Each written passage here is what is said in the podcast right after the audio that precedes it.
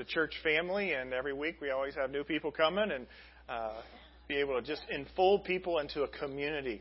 I want to take a little bit of family time, though. So enjoyed last week's service. Did you enjoy last week's service, the energy and the life of it? And when Joe Yarbrough, he texted me late Tuesday after youth group, and he says, you won't believe it, we had 40 kids, and then there was another 5 or 8 young adult leaders. And I'm like, that's just so sweet. Just the excitement of last week, kids coming back from student ministry camp, and God working in the hearts of people. But this is adult time now.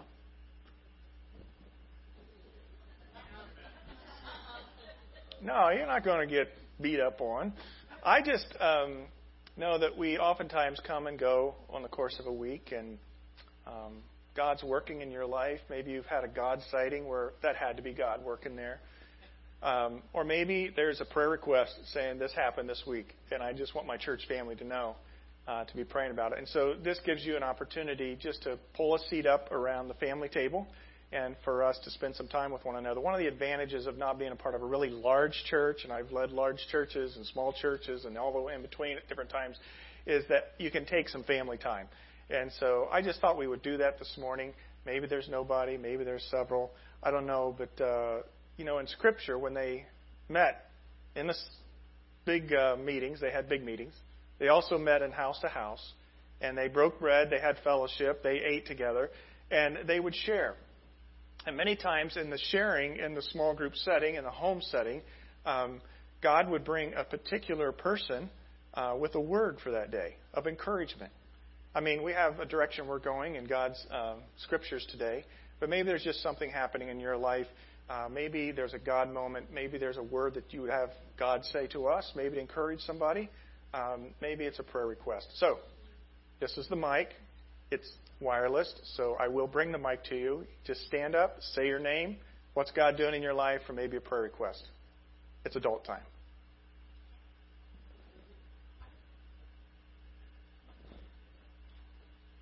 Name. Hi, I'm Sarah. Oh, it's not on. Now you're on. I have to share something that God, like, I don't know where to start. My parents divorced when I was in my early 20s. And I'm 43 now. And I have not had a relationship with my mom since she left. Without being specific, she had an affair with someone who was very close to our family, and so she left and has stayed away. For the most part, I see her maybe once a year. And I'm going to cry, darn it. All right. We've prayed for my mom, and she is a believer, but I think her guilt keeps her away. And this past week, I got to have lunch with my mom for the first time. As an adult, like in a restaurant. And it almost was surreal, and I was really nervous, which is so bizarre. And she was a great mom when I was little, and I learned to be a mom from her, so we were very close, which in many ways that person died. And so, you know, I had my other family members praying, and I was nervous that we wouldn't have anything to talk about. And so we prayed that you know, God would provide conversation. And it's silly, it was at the American Girl doll store because we took Noelle for the first time. And so we went to sit at the table, and God is so good. There was a box on the table with, like, conversation starters. And it was just so funny because, she has no idea, like, how God put the box there. And it was really neat. It was neat to be able for her to get to know me in ways that she probably doesn't, and the same for me to get to know her. So I say that just to say that it's never too late, like, in those relationships that are broken and have been broken for a very, very, very long time, that God is still working in behind the scenes even when maybe it doesn't feel like it. Amen. That's a praise. That's a real praise. It's great. I never knew the American Girl store could actually do something ministry-oriented. It usually just drains my wallet. So, anyway, okay. That's great, though. Thanks. Someone else. God working, God sighting, maybe something happening. Just pick it up. I'm Mike. Most of you that know me have been in this church for a while know that I work with the Sheriff's Department. And I'm the chaplain over here at Southwest. And I had an opportunity this week, because of everything that's been going on, to speak to all the deputies. And we pulled them all together for 3 different meetings and got to share with them that the vast majority of the public in the United States is really behind them. 3 more deputies were killed today. Where was that? In Louisiana? Yeah. 3 more were shot today. I just, I beg you to pray for our first responders, our military, guys in uniform, and ladies in uniform, because they're on the front lines and they'll just always run to the trouble. So just keep them in your prayers. Thank you. Amen. Thank you. That's so true. So true. Heavy, heavy weeks. Someone else. God's sighting, God's working. We're concerned. Dawn. I feel really amiss if I didn't mention that a bunch of us women had the privilege of hearing Beth Moore yesterday and Friday night, and she spoke on coverings. Adam and Eve covered themselves with leaves, man-made coverings, but God had a plan. Not too many chapters later, it says God clothed them with animal skins. In other words, that sacrifice of animals began early. And she talked about how we have the ultimate covering. God covers us with His blood. And that covering is so tight, He holds us. And it says that even God was so proud of His Son that He blessed that. And I feel like I have a double hold, she said. And I never thought of it that way, that God is holding us and we have that in Christ. Yeah. And then I'm a retired RN, kind of a registered nut now. I remember early on I worked in a nursing home, and the one thing the people at night wanted was just if you'd hold their hand. They wanted that human touch. They just wanted you to hold their hand. So I just thought of that. I've got a God that's holding tight onto my hand. He won't let go of me.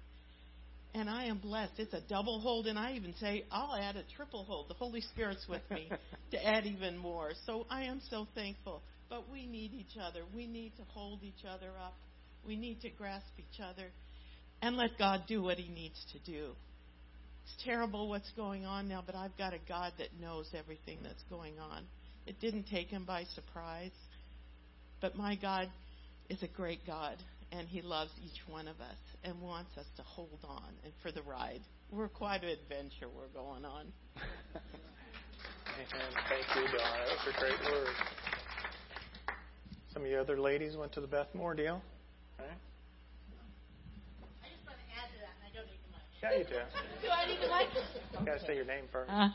When we were there, she went from Genesis to Revelation. And the music was beautiful. And they came in and... great group singing, and at the very end, the entire auditorium a cappella was singing. And to hear all the women, and look at all the women, I got so excited for heaven. He does have His hand on us to the very end. It was wonderful. Go next year if you can. Great.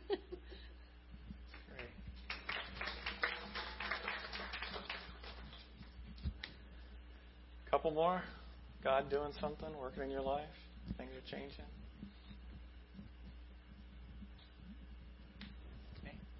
Hi, I'm Amanda, and God really answers prayers. I've been praying for a long time for an answer with my job, and God put obstacles in my way this week, and I finally talked to my boss, and I'm working from home, and it might not sound like a lot, but for our family, it's a really big deal, and I'm just so thankful that He answered our prayers. That is great news. I'm glad to hear that. All right, anyone else? Looking. You good? Okay. You'll do well.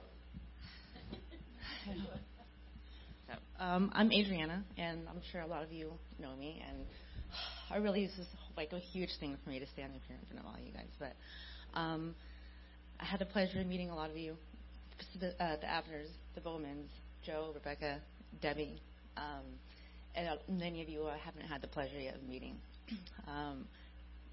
Sarah, I just want to, first of all, thank you guys specifically for, if it wasn't for you, I wouldn't be here today and last week and a lot of other times. And I've gone from toxic situations to toxic situations for a long time. And thanks to you guys and thanks to getting closer to God, I know what the word friend and family means. And My prayer request is just that I can keep going, and I know there's going to be bumps, and but with family and friends and God, there's the only way I can do it. And I just, failure can't be an option anymore for me and for my three babies who have put up with me dragging them all over the place. So I just want to say thank you to all you guys specifically. Thank you, Adriana. Came here a few months ago, and I hope you don't mind me saying this, but she came and met with me. And pretty broken, busted life. Moved here from Arizona from a busted marriage. And I sat and I shared with Adriana. She shared genuinely with me. And I gave her some encouragement and some direction. And I've never seen anybody quite like her in her state of existence. She chose to do everything I said. Now, I'm not saying, hey, I got great advice. But there's just some common sense. But when you're hurting and when life's upside down, it's hard to do everything. But as she walked down a lot of those instructions, she's now a part of our life group and stuff, just seeing God take broken things and make beautiful things out of it. And many of you maybe have helped. She was able to move from being with her stepdad, which was sort of a tough situation, into her own place in Hemet this week. And we were able to help move her in. A lot of thanks to Chris Abner over here who got the U-Haul. Many people donated. You have a whole apartment full of belongings, and you had nothing. And God just came through in a big-time way. And so just want to highlight that. So, and thanks to those of you who provided things.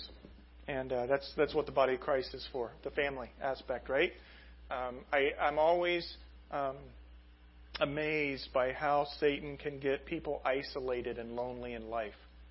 Brokenness, things break down, maybe you're in that situation, and then he moves you into isolation.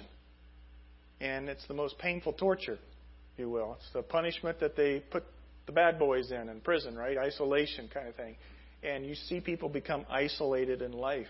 And one of the greatest healing things is to join together back into community and to be a part of what God intended for you to have, which was rich friendships, some people ahead of you, some people behind you, encouraging you, taking one step at a time. I had the opportunity through modern technology this week to FaceTime a friend of mine. My wife and my two little ones are back in Indiana visiting friends and family for a period of time. And I had a gentleman who actually used to be part-time staff at the church I was at. And he had two boys. We continue to keep them trying to ramp them up, to encourage them to be a part of the student ministry. They would come and go here and there, and their boys, 28 and 30. And tragically, a few weeks ago, they both roomed together, the 28 and 30-year-old did. The 28-year-old took the 30-year-old's life. Where do you go with that? I mean, you've lost a son, and now you have another son who, in one sense, you've lost as well. And I was able to join with my family as they were praying over the dad and his wife. And I told him, I said, it's just a beautiful thing to be able to lean into community during hard times. A couple of weeks ago, they sent out a Facebook picture. And the people, part of the church I came from, they had surrounded the house of this husband and wife. And they were holding hands, and somebody took a picture of them just doing a prayer box around the whole house. And I thought, what a beautiful picture of what God intends for us to have, the community of Christ, to be able to join together, to walk through tragic times, and also to be able to celebrate great times. And so I know what the adversary wants to do. He wants to isolate people. And I just want to thank you for leaning into being a church family. It's one of the most powerful witnesses we have, that we are the body of Christ to do the ministry of Christ, His hands and His feet and His words and His embrace. And we should not neglect that. Keep your eyes and your ears open for how God wants you to lean in to helping and encourage a person or speak truth into someone's life.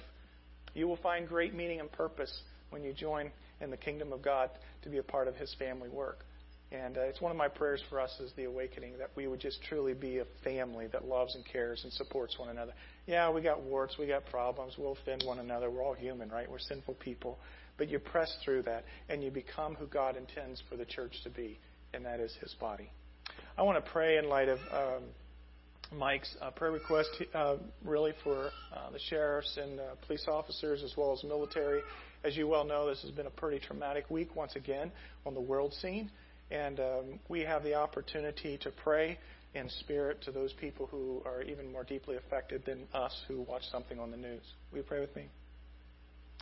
Lord Jesus, in this moment, we are so grateful that we, if we are followers of yours, have been invaded by your Spirit, and we get the chance to come together as a church family to love and to support one another. And Lord, together, we as a church family in this moment would just like to pray.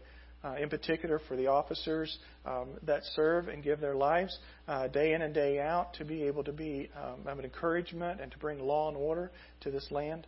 Lord, you know the individuals taken back. Lord, I understand through many people involved that a lot of times the morale just really drops and there's discouragement. Jesus, we pray that you would speak words of encouragement to even the most broken, discouraged person that's a part of, whether it's the local sheriff's office or somewhere else, Lord, that you would just minister to them your encouragement and draw them to you. Lord, on the world scene, we just continue that we would pray in the Spirit against the evil that's in the lands. Lord, this is not right when we see lives literally mowed down by a truck, people killed, children killed. Lord, evil exists. You know evil exists. You confronted it, and you came and you died on a cross and was raised from the grave to break evil. And so, Lord, we know one day that you will demolish evil upon all the earth. But in this particular age, Lord, we just know that we need to intercede and pray that the enemy would be held at bay and that those who are affected and broken by such tragedies and trauma, that you would minister your grace and your power. And then, Lord, here on a local front, just with us as a church family, maybe there's someone here this morning, and I just pray, God, if they are in a place of brokenness, lostness, maybe they feel lonely, solitary, confinement kind of situation in their own life, that you would redeem them and you would bring them back to you. If they've never had the opportunity to come to you before, that they would discover what it means to have a relationship with you. Jesus, we pray here in this room for the needs that are represented. May you minister your grace and your strength and your encouragement and your hope. In your name we pray. Amen. Amen. Well, good deal. I forgot my little clicker thing back there. Joe, you going to work with me here on this? All right. We are in this series called On the Brink that we're scattering sort of through the summer. On the brink, which way can you go? You can go forward in a great thrilling kind of way, or you can fall in a traumatic kind of way. And Jesus Christ speaks to His church, those who are part of His body, and He brings instruction to them in the first 3 chapters of Revelation in particular. Now, Revelation is the book at the end of the Bible, and a lot of people don't jump in and work with it because sometimes it can be a little scary. But don't be scared by the book of Revelation. It's just God speaking to the Apostle John on an island off the coast of Turkey that he needed to write some things down and send it to the churches, and that some of the things that he was going to send, though they're a little bit like, my goodness, really? Were ultimately for their encouragement and their hope. And so he pens, John does, a letter to the 7 churches in Revelation. But I want to throw up a diagram for you, and this kicks back to a couple years ago, that gives us some context. Because a lot of times we don't have the context for what is happening in our world. Especially in light of things like this week, you're like, my goodness, will things ever end? Is there going to be an end to evil? What's going on in our world? All right? This is the big picture. I carry this picture in my mind day in and day out. And in this picture you have on the left side, creation, things began, Genesis 1. On the right side, you have the end of the book of Revelation, which describes a new heaven and a new earth. Those are the two ends of a timeline. But the timeline on the right continues to go on and on and on, for eternity is forever. And Scripture, if you studied it, it gives reference to the present age and the age to come. We live in the present age, but we long for the age to come when all things will be made right, when evil will be done away with, when peace will prevail and beauty will always prevail, and there'll be glory and gladness, and God will wipe away every tear from our eyes, and there will be no more sorrow evermore. Scripture teaches that adamantly. The last two chapters of Revelation, read it, because it's very encouraging. But we're not yet fully in the age to come. We live in this present age. But Jesus Christ, when He came, He brought the age to come into the present age. And that's depicted there by the cross, the first coming of Jesus Christ. Jesus said He's coming again. When's He coming again? Well, at the end of the last days. When are the last days? Well, Scripture teaches that on the other side of Jesus Christ dying and being raised from the grave, He has said that we're in the last days. Now, there's some reference to the latter days, which is the last of the last days, but we are in the last days. Now, when these letters were written, they were written on the other side of the cross in the early years, all right, 90, 95, all right? And they were written to real churches, just like this is a real church in a physical place. And I have an X that marks the spot. Right there. But it's inside the box. Inside the box of what's called the church age. We live in the church age. I'm not talking about buildings. I'm not talking about programs. I'm not talking about preachers. I'm talking about the church being the called out ones. The ecclesia is the word. That those who are followers of Jesus are part of His church. And we are referenced, as I mentioned earlier here, as part of His body. So we live in the church age. These letters are written to churches where that first X is. Now, if I was to ask you, especially in light of like, oh my gosh, what's happening with our world this week, where do you think we're at now if you had to place another X? On that timeline, where would you place another X? I don't know, but I tell you what, weeks like the last few weeks, you sort of feel like the X is where this next one's at. Don't you? You're like, Jesus, come back, Jesus, man. This is nuts. Well, we don't know exactly where we're at on that timeline. Scriptures teach Jesus reference that no one knows. But I tell you what, I do know that I'm inside the box of the church age. I'm on the other side of the cross, praise Jesus.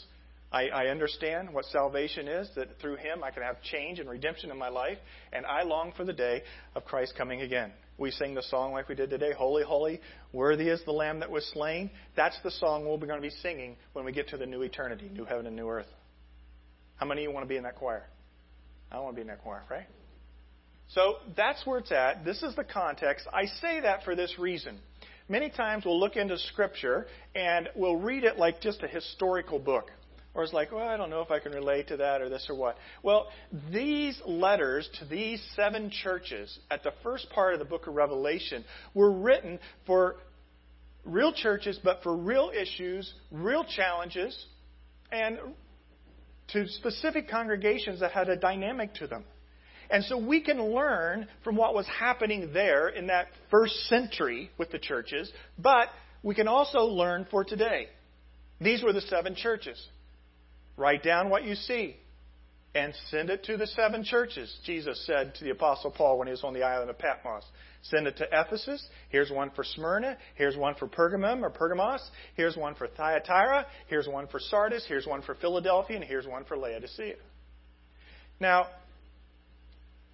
an event like happened not just with the tragedy in Nice, France, but what happened the day after that with the coup attempt in Turkey. You've been following that one? It's like, does it seem a distant land or whatever? Well, guess what? What we're talking about today happened in what country? Turkey. Here's a map of modern-day Turkey. And Ankara, is that how you say that? And that is the capital of Turkey. It's not Istanbul, which is the top. Istanbul at the top is actually where Europe and Asia is separated, if you ever wanted to know that. So that's Istanbul at the top, where they had the terrorist attack in the airport, what, just a week ago? I mean, we're just moving from one to the next, all right? And so now there was a coup attempt here, and, you know, overthrowing government, what the government wants, what the people want, those kinds of things, the challenges that are going on. And so we are dealing with real geographical territory when we're talking about these seven churches in the book of Revelation. Now, if you take the left part of that from the capital on, you find this map. If we go to the next one. Those red circles represent the seven churches. The blue circle represents where John's writing these letters from the island of Patmos. The brown lines represent the trade corridors, the highways of that day. Now, does it make sense that Jesus would want the letters sent to those churches? Why? Those churches are major corridors. Commerce and traffic, Europe to Asia, the Middle East, all right? This was busy kind of territory. And in this territory, the gospel of Jesus Christ, which Jesus, right, he lived in Israel, he lived and died and rose again in Jerusalem, right? The gospel begins to spread. The gospel, if you look at the book of Acts, and sort of the students on Tuesday night are actually going through the book of Acts and how there's this movement of God working. And we see that God is working in this part of Turkey, or what was called Asia Minor at the time. Now, is this a thriving Christian place today? No, it's not. Time moves on. Things thrive. Things fall apart. All right? We're in the church age. God is at work. But there is truth embedded in the seven letters to the churches in Revelation, according to each one of those, that we can gain for today, for our church, as well as for our individual lives. In fact, when we sort of had last week, and I sort of said, hey, you know, Joe, just take some time, whatever you need. And he took the whole time, which is great. I said, you know, I can just bump the series on down the road. So I went to reconfigure it as it's listed on your post. And I got to saying, okay, that would be the last day that we do the church at Laodicea, which I'm really looking forward to that week. But I'm like, you know, the series is not going to be done with Laodicea. We need one more week. I don't know what that week's going to entail yet. I'm going to dig out my ears. You can dig out your ears as well and speak back into my life. I want to know, what would Jesus say to the church in Marietta, Temecula, called The Awakening? Because he would have a word for us. Some of his word for us will come back through what he's spoken into some of these other seven churches. But Jesus Christ wants to speak into our church. He wants to speak into your life. What would Jesus say? Here comes Jesus, we talked about, walked in, you know, and all of his full glory. And he takes the stage. What would he write to the awakening? Oh, I don't know if I want to listen to God the next few weeks. How about you? No, I do want to listen to him. But I know that when I listen to God, he's not out to destroy my life or discourage us. He's out to give us life. The Awakening Church, fully alive in Christ and to his mission, I think it would smile on that mission statement. But then he would probably evaluate, how well are we doing with it? You see, Jesus has a purpose for his church. The purpose for his church, is like we mentioned here during sharing time, is to be his body, is to be his presence in this dark, discouraging world. There is no greater hope today in our world than the hope that the church stewards in the gospel of the Lord Jesus Christ. And if you want to do something about the tragedy and the trauma in our world, you lean in to being a part of the church. Oh, not the programs and just showing up, but being the body, the presence of Jesus. So with that, we turn to the next church that's on this route. It's the church of Thyatira. Do you see that circle? So we got Ephesus, Smyrna, Pergamum. Now we're coming back down on the other side, and that's Thyatira. All right? So this is Thyatira today. Thyatira, we start out, what the letter says in Revelations 2:18 is this. To the angel of the church in Thyatira write. Now, Thyatira is different than all the other cities that we've been looking at so far. They were some big, you know, metropolitan, cosmopolitan kind of places. They were big, important government places. I mean, think in terms of, you know, some great cities in the United States, all right, where a lot of neat things are happening, and you could go there. Or think in places of the government. Go to Washington, D.C., all right? Well, if you landed at Thyatira, you were not going to a big metropolis. You were going to everybody's everyday kind of town. Now, in California here, one town sort of runs into another, right? But normally a lot of times the towns are separated, and you identify with that town. And there's probably about 25,000 people in this particular town of the day. It's modern day, the Turkish city of Akhisar. And these are the only ruins that really exist from the original city, Thyatira. Not much. Thyatira was a blue-collar town. Thyatira wasn't known for a lot. Thyatira was on its way to Pergamum. In fact, Thyatira was set up by Alexander the Great because it would have been a place that sort of could have held some enemy at bay before they got to the Pergamum, which was up on the hill. All right? It was destroyed and rebuilt several times, Thyatira was. And as a blue-collar town, there existed in that town certain trades that Thyatira was known for. They were known for their bronzesmith and silver and the things that they could make by heating furnaces, blazing furnaces hot. And they would make these type of items. Thyatira was also known for its textile ability. In fact, one of the first people that the first converts in Europe was a lady by the name of Lydia, according to Scripture, in Philippi. Paul had met her.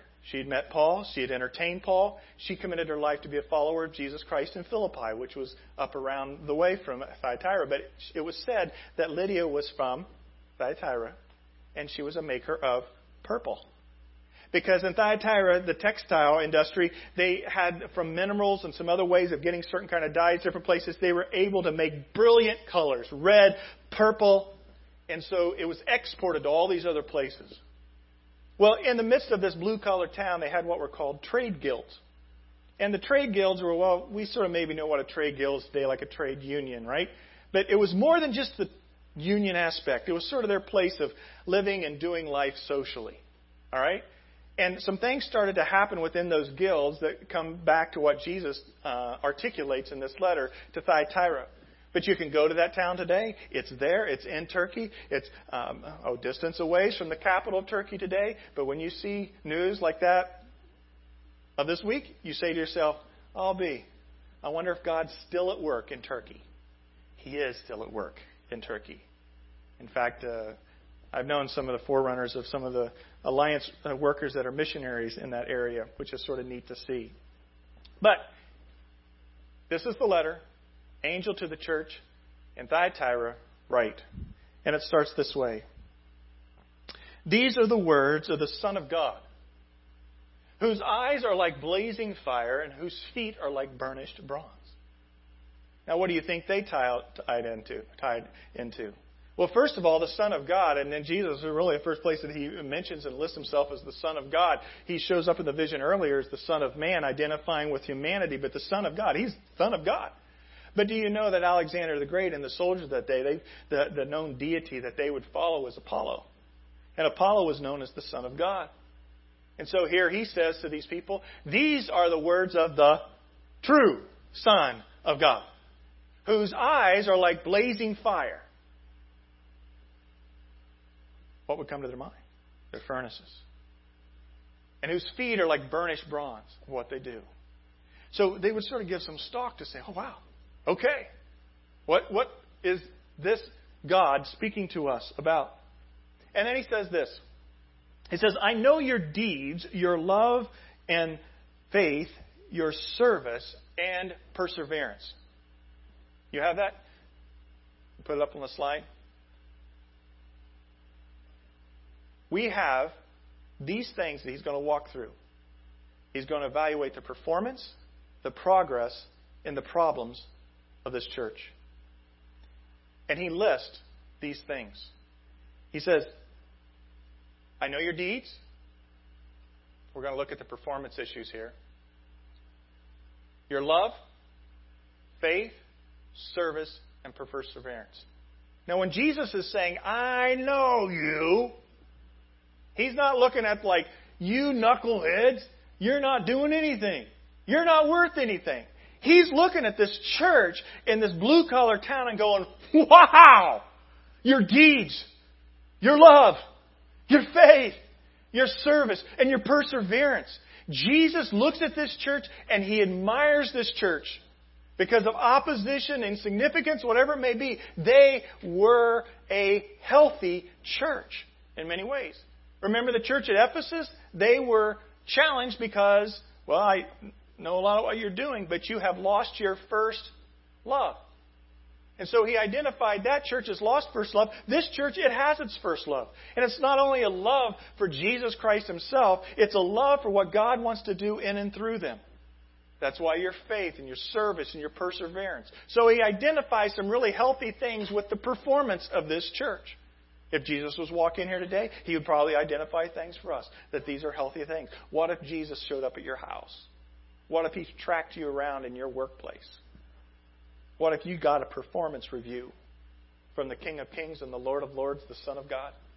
What would he say about your life? Most of you go, I'm not measuring up.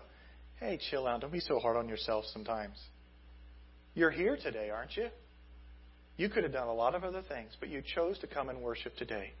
You chose to come and to learn about God today. You chose this week to encourage somebody else. Jesus, the Son of God, knows your works, and he sees the beauty of your heart and what you're doing. Do not be discouraged. Do not let the adversary beat you up that you're a loser and not worth anything. The Lord knows. Don't let that be a scary thing to you initially, but let it be a wholesome, embracing thing. Because a lot of people you're trying to convince, a lot of people that you want to let them know what your real motives are, they're never going to know. But God knows. Take delight in that. So the performance. The second thing is the progress. He adds this sentence then. And that you are now doing more than you did at first. Wow! It wasn't like you just established your belief in those kinds of things, but you are now growing. You are maturing. You know, the Christian walk is not a once and done deal, is it? It is a maturing process like a child learning to walk and to grow. And Jesus looks at this church and says, wow, I'm just so pleased about how you're knocking it down there in Thyatira. And I'm also extremely pleased with how you're doing more than you did at first. It's just a beautiful thing. And so don't feel like he's like coming down big time heavy, I don't believe, on this Thyatira church. He's acknowledging their worth and their value, but then he moves on. He moves on to the problems. And it says this. Verse 20 of Revelation 2, nevertheless, I have this against you. Oh, no, here it comes, right? I have this against you. You tolerate that woman Jezebel, who calls herself a prophetess. By her teaching, she misleads my servants into sexual immorality and the eating of food sacrificed to idols. What's going on here? How many of you have contemplated naming your child Jezebel? Why doesn't Jezebel show up on the top baby list, name list, right? Well, I'll tell you why. Because Jezebel was one immoral, wicked, deceiving, conniving lady of Scripture in the Old Testament, and you'd stay away from that name, Jezebel. Jezebel may have been her name, but probably not. Jesus is referring to this woman, this prophetess, this leader in this church that you're tolerating. She's of the spirit of Jezebel. Now, Jezebel in the Old Testament, you can read about it in First and Kings. She didn't come out of the tribes of Israel. She was a person from a pagan, other kind of king. And she married the king of Israel, Ahab. So Ahab's wife is this lady named Jezebel. And Jezebel corrupted the Jewish faith and the Jewish people. I don't know if her husband Ahab was a weak, wimpy kind of person. I mean, he had a lot of bad things going on in his life. He seemed to be influenced by his wife an awful lot. He did repent at one time, those kind of things. But Jezebel, she was just on this trajectory of corrupting and turning things upside down in the nation. She was not a good lady. She basically said, you know, it doesn't matter. Yeah, you can sort of follow this God, Yahweh, or whatever, but you can do all these other things, and it's totally okay. Some of the early spirit of probably Gnosticism was happening there in Thyatira, which was, you know, it's what you know. It's not really what you do. You know, your body's your body. Do with it as you want. All right? She brought sexual morality in. She brought the worship Baal or Baal. There was corruptness all across the ranks of that administration. And she was the primary instigator of it. She had like 850 prophets, prophetesses that worked with her at one time. Elijah, the great prophet Elijah in the Old Testament, he went after it. And he spoke to the whole situation at that time and called out Jezebel. But she turned all 850 of her staff on him. He became so scared. I mean, he was, I don't know, Elijah. Maybe one day I get to talk to him, right? But I think he was scared silly from Jezebel. He was scared so bad, he took off and he ran. He found himself underneath a juniper tree. He was crying out to God, God, just take my life. I want to die. Jezebel, not a good lady. This letter, church at Thyatira, what's going on in the church leadership? Well, there is one in the leadership that is corrupting the body, and you need to deal with it, and you're not dealing with it. Now, some people may say, well, yeah, she's a prophetess. Woman shouldn't be in leadership. No, that's not true. Scriptures teach that on the last days, as Joel said, God said, I'll pour out my Spirit upon all people, on your sons and your daughters. I will pour out my Spirit in those days, and they will prophesy. Your young men will see visions. Your old men will dream dreams. Even upon your servants, both men and women, I will pour out my Spirit in those days. Scripture is quite adamant that you can have leadership, male and female. It's not gender specific. But for whatever reason, Jezebel, the Jezebel typed here as a prophetess, was working her way and disseminating things and causing this church at Thyatira to head in a bad direction. And they were just all sort of sitting around and going, I know it's bad. Somebody should do something about it. But hey, I don't want to rock the boat. We all want to be nice. Right?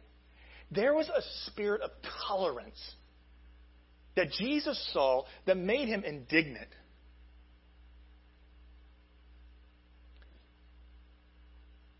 What about us today? Is there a spirit of tolerance in our land?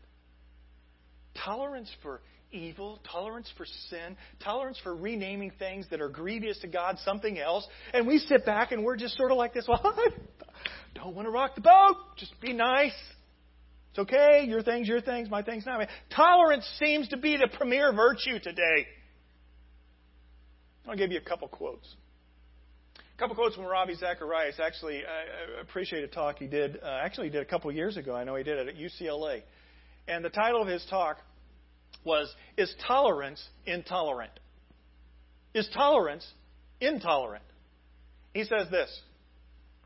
He says, truth cannot be sacrificed at the altar of pretended tolerance. Real tolerance is deference to all ideas, not indifference to truth. Shall I read that again?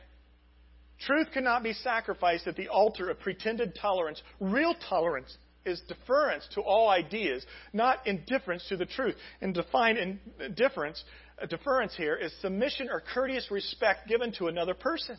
Someone else may have another idea, what they're positioning, as what they maybe think is true. But you're not called to sit back and be demeaning to that person and be disrespectful to that person. But in that, you don't become mamby-pamsy, if you will. It's a Midwest term. Maybe they choose around here. I don't know, kind of deal. And just oh, well, whatever will be, will be. George Barna did a study of born-again Christians, people who are followers of Jesus. 44% of the adults said that there is absolute truth in this world. Only 44% said that there's absolute truth. Amongst teenagers, you know what the percentage was? 9%. 9% of the teenagers think there's an absolute truth by which we're to follow.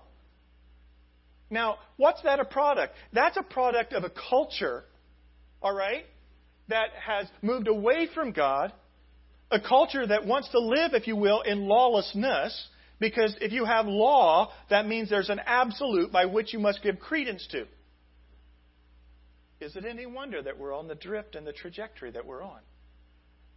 Could it be that we would have an issue, maybe even in our church, in our own personal lives, as the same as the church in Thyatira?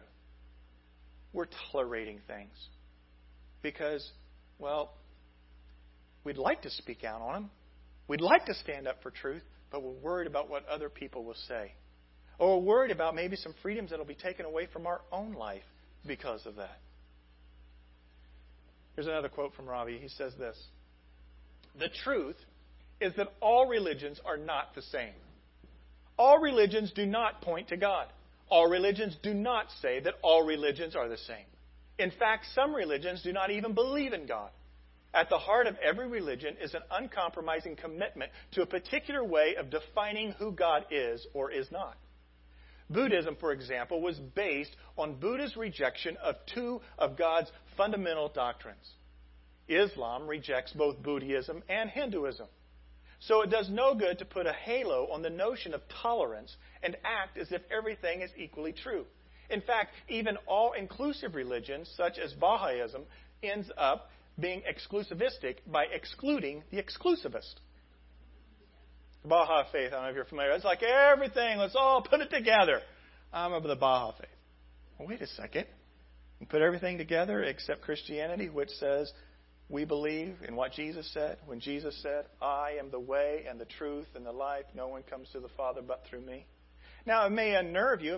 You may find yourself in an awkward place of, "I know I got to defend absolute truth Christianity, but I just don't."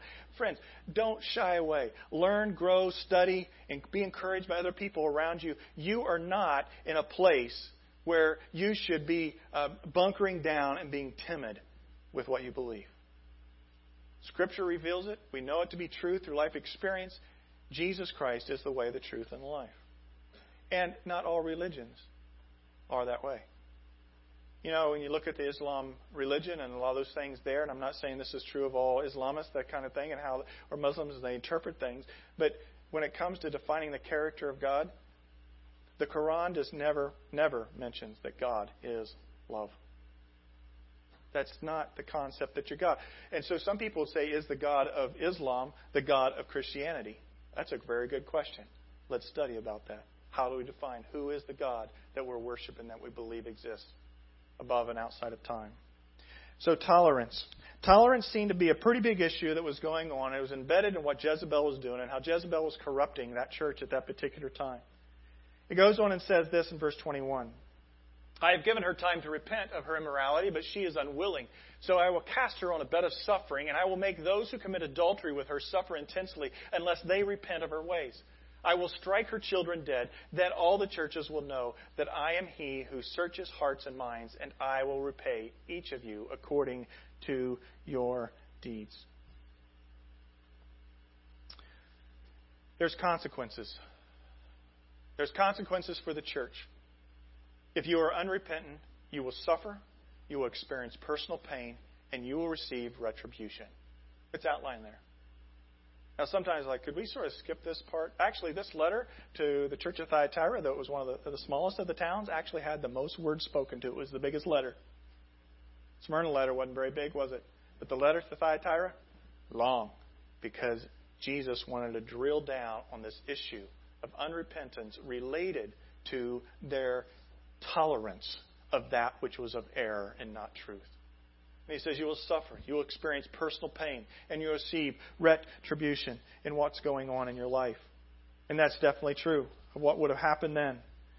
Verse 24 says this, though: "Now I say to the rest of you in Thyatira, to you who do not hold to her teaching and have not learned Satan's so-called deep secrets, I will not impose any other burden on you. Only hold on to what you have until I come." So he's saying some of you are tolerating this and you're putting up with the lack of truth, of discipline. You are living sinfully, if you will. I'm going to give you time to repent. God gives us time to repent. So he addresses them, but then he turns to those who are faithful in this great church of Thyatira who is maturing along the way. And he says, those of you who do not hold her teaching, hold on. Hold on to what you have until I come. Put the picture back up there, the timeline. Context. Bad month. Christians, hold on. Hold on to what you have until I come. That's not an escapist thing like, oh, just forget about it. No, you pour your life in today. You help people. You encourage people. You be the body of Christ. But know this, what carries you from day to day is that there is a time when Jesus will make all things right. He will sit as the judge. He will rule over all the nations. And He says, hold on until I come. Be encouraged by this. Do not go walking around with your head down. Do not be talking to your coworker or the person that you're hanging out with for a social outing. And just speak ill and discouragement. You speak hope and you speak life, because this diagram is true from Scripture. We are in the church age, but Jesus is coming. And Jesus will make all things right. And here's Jesus Himself says, hold on. Hold on until I come again. It goes on and says this in verse 24. Now I say to the rest of you, hold on until I come. You will not be burdened. I will not impose any other burdens on you. Jesus is not about weighing you down with rules. See what happens when sometimes we say, all right, we're going to deal with the Jezebel. We got bad teaching going on in this church. We got other people walking in. Then people load up on what I call legalism, a bunch of rules. And they turn the relationship into a religion. You been there? Oh, I got to do that. No, Jesus is not saying that. He says, focus on me. He says, I will not impose upon you other burdens. He says, if you are faithful, you will not be overburdened by rules. He wants to fill you with life. And He goes on and He says this in verse 26. To him who overcomes and does my will to the end, I will give authority over the nations. He will rule them with an iron scepter, and he will dash them to pieces like pottery. Just as I have received authority from my Father. This is a very interesting statement that Jesus Himself puts in here. This comes from Psalm 2. And it's a reference to His ultimate messianic leadership. That He will rule with an iron scepter, and He will dash to pieces like pottery all which is evil, and oversee all the nations. This is what's true of Jesus. It's prophesied in Psalm 2. Jesus here flips it around, and He says it's true of you and me. If you overcome to the end, guess what? I'm going to give you, yes, peon little you and me. As redeemed people, we will be given authority over nations. And we will rule and reign with Christ. We are co-heirs with Christ, Scripture talks about. Just as I have received authority from my Father, you as a redeemed person in eternity, when that end comes, the new heaven and new earth, you will be given authority and power and the ability to reign. What? I'm just a little worker. I work down here at the shop. I load the warehouse. And no, you, as a redeemed person, that's your destiny. So if you are faithful, not only will you not be overburdened with rules, you will rule and reign with Christ in eternity. And here's then the last thing that He says, and this is an interesting thing. He says this, verse 28, I will also give him the morning star. What's that mean? Well, the morning star sometimes references Venus. It's one of the first stars there on the horizon that's bright and brilliant. But the morning star, Jesus Himself references Himself as the morning star at the end of Revelation. I am the bright and the morning star. Jesus gives Himself to you. If you are faithful, you will dwell in the intimate presence of Jesus. I don't know what your challenges are today. I don't know what they are this last week. I don't know what stands before you this coming week. But I do know that we live life on the brink. On the brink. The last words of this letter, common words unto every one of the letters. He who has an ear, let him hear what the Spirit says to the churches. The church at Thyatira, the church at large around the world today, the church in Temecula, Marietta, called The Awakening, and the church that's represented through your individual life as part of the body of Christ. He who has an ear, let him hear what the Spirit says to the church. And he would sum it up this way. In what's going on in the world around you with the issue of tolerance, just be nice. Go ahead, don't worry, do things your own particular way. If you're unrepentant, you will suffer. You will experience personal pain, and you will receive retribution. But if you are faithful, you will not be overburdened with rules. You will rule and reign with Christ in eternity, and you will dwell today in the intimate presence of Jesus. To those people, part of that trade guild, who were just trying to make it from day to day, who had this opposition around them, who a lot of cool things were happening in their church. This letter shows up from the Apostle John that's written by Jesus. And he speaks life into them. May Jesus speak life into your life, no matter where you're at. If you've never come to a place of becoming a follower of Jesus, today could be the day that you repent. Repent means to turn the direction you're going and turn the other way.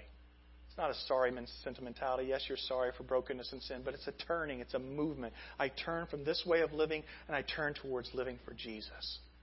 And He wants to give you life. If you're discouraged, whether by world events, national events, or just discouraged by what's happening in your life this week, you know, I found out I have to replace my engine in my car this week. That wasn't fun. I'm like, really, God, come on. And it's like, Lord, I have life. I have life and I have hope. I have purpose. May Jesus breathe life into you as a follower of Him today. Lord, You know us. You loved us. You redeemed us. You see us. You see us for that which our performance is well doing in Your sight, for the progress, but You also see us for the problems at hand. Lord, may we find ourselves turning and yielding to You with repentant hearts and fully embracing the hope. We look forward to that day when we will be co-heirs with You. Lord, we love You. In Your name we pray. Amen.